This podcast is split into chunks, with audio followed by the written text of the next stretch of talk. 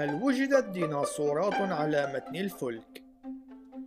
نعم إن الديناصورات هي مجرد نوع آخر من الحيوانات التي تتنفس الهواء وتقطن اليابسة وقد خلقها الله مع الحيوانات الأخرى إن هذا الأمر يتضح من حقيقة كون مستحاثات الديناصورات قد دفنت في الطوفان مما يدل على أنها كانت على قيد الحياة في أيام نوح وبالتالي فإنه من المنطقي أن يتم وضعها ضمن قائمة الحيوانات البرية التي تم وضعها على متن الفلك لكن كيف وجدت لها مكانا على متن الفلك؟ بعض الديناصورات كانت أصغر من الدجاج دون أن يكون لها علاقة بالطيور إذ أن الله قد خلق الديناصورات في اليوم الذي تلا خلقه للطيور إن الحجم المتوسط لأي ديناصور بالغ كان معادلا لحجم الثور.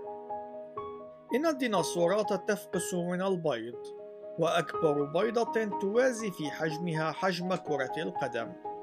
في الحقيقة لا يمكن أن تكون أكبر من ذلك بكثير. وإلا فإن سماكة القشرة اللازمة لدعم وزنها سوف تمنع من تدفق الأكسجين إلى الجنين. بالإضافة إلى أن تحليل حلقات النمو لعظام الديناصورات يظهر أنها مرت بما يعرف بطفرة نمو الأحداث. لذلك فإنه من المنطقي أن يقوم الله باختيار ديناصورات بعمر يسبق عمر النمو السريع للأحداث.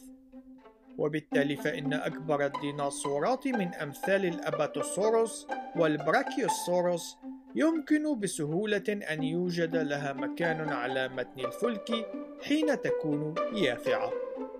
كذلك كان من الممكن أن يتم التعامل مع الفيلة وحيوانات وحيد القرن وفق ذات الطريقة إن الزواحف المجنحة من أمثال التيروداكتيلوس كانت قد وجدت على متن الفلك ولكن لم يتم وضع الزواحف البحرية من أمثال البليوسوروس.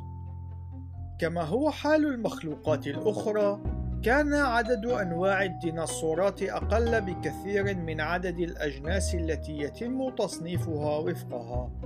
كما أن علماء المستحاثات كانوا قد أدركوا مؤخرا أن عينات الأطفال والبالغين كانت قد حصلت على مسميات مختلفة على الرغم من انتمائها إلى ذات النوع من الديناصورات.